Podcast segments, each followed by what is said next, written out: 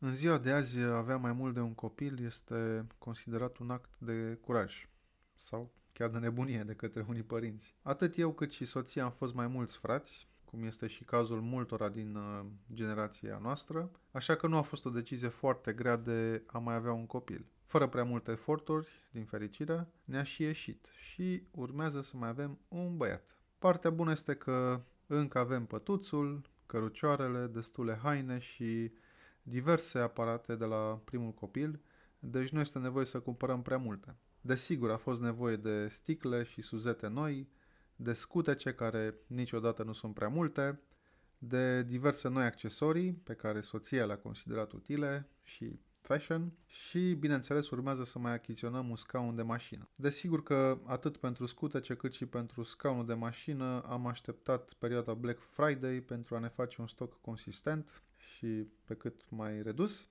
În rest, cheltuielile majore au cam fost făcute. În plus, va mai trece ceva timp până când uh, cel de-al doilea copil va fi suficient de conștient încât să-și exprime nemulțumirea pentru faptul că poartă haine de la fratele său mai mare. Cea mai mare provocare, pe lângă alegerea numelui, a fost cea legată de amenajarea spațiului, deoarece încă locuim într-un apartament cu două camere și, evident, unul este, o cameră este ocupată deja de Liam, a trebuit să renunț la biroul meu de arhitect pentru a face loc mesei de schimbat și pătuțului. Anul acesta, când ne vom muta la trei camere, sper să-mi recuperez din spațiu de lucru, însă momentan acestea sunt prioritățile.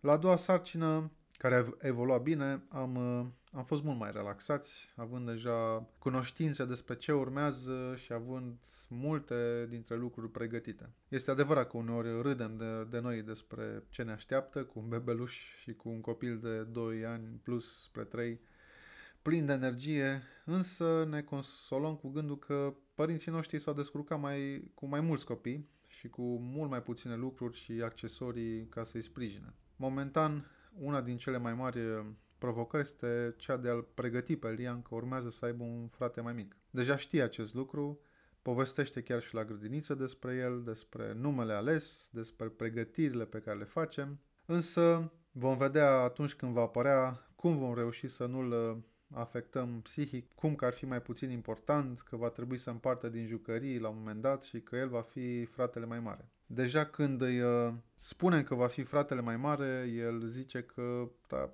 sunt încă mic. Deci uh, vom avea de muncă. Avem deja ceva strategii de la prieteni apropiați care au și doi copii relativ recent și urmează să vedem ce și cum funcționează. Bineînțeles că voi împărtăși aici ce și cum a funcționat. Cam atât din episod de azi. Stay safe, bucurați-vă de viață și intrați pe viațacadar.ro pentru alte articole sau pentru datele mele de contact. Pe curând!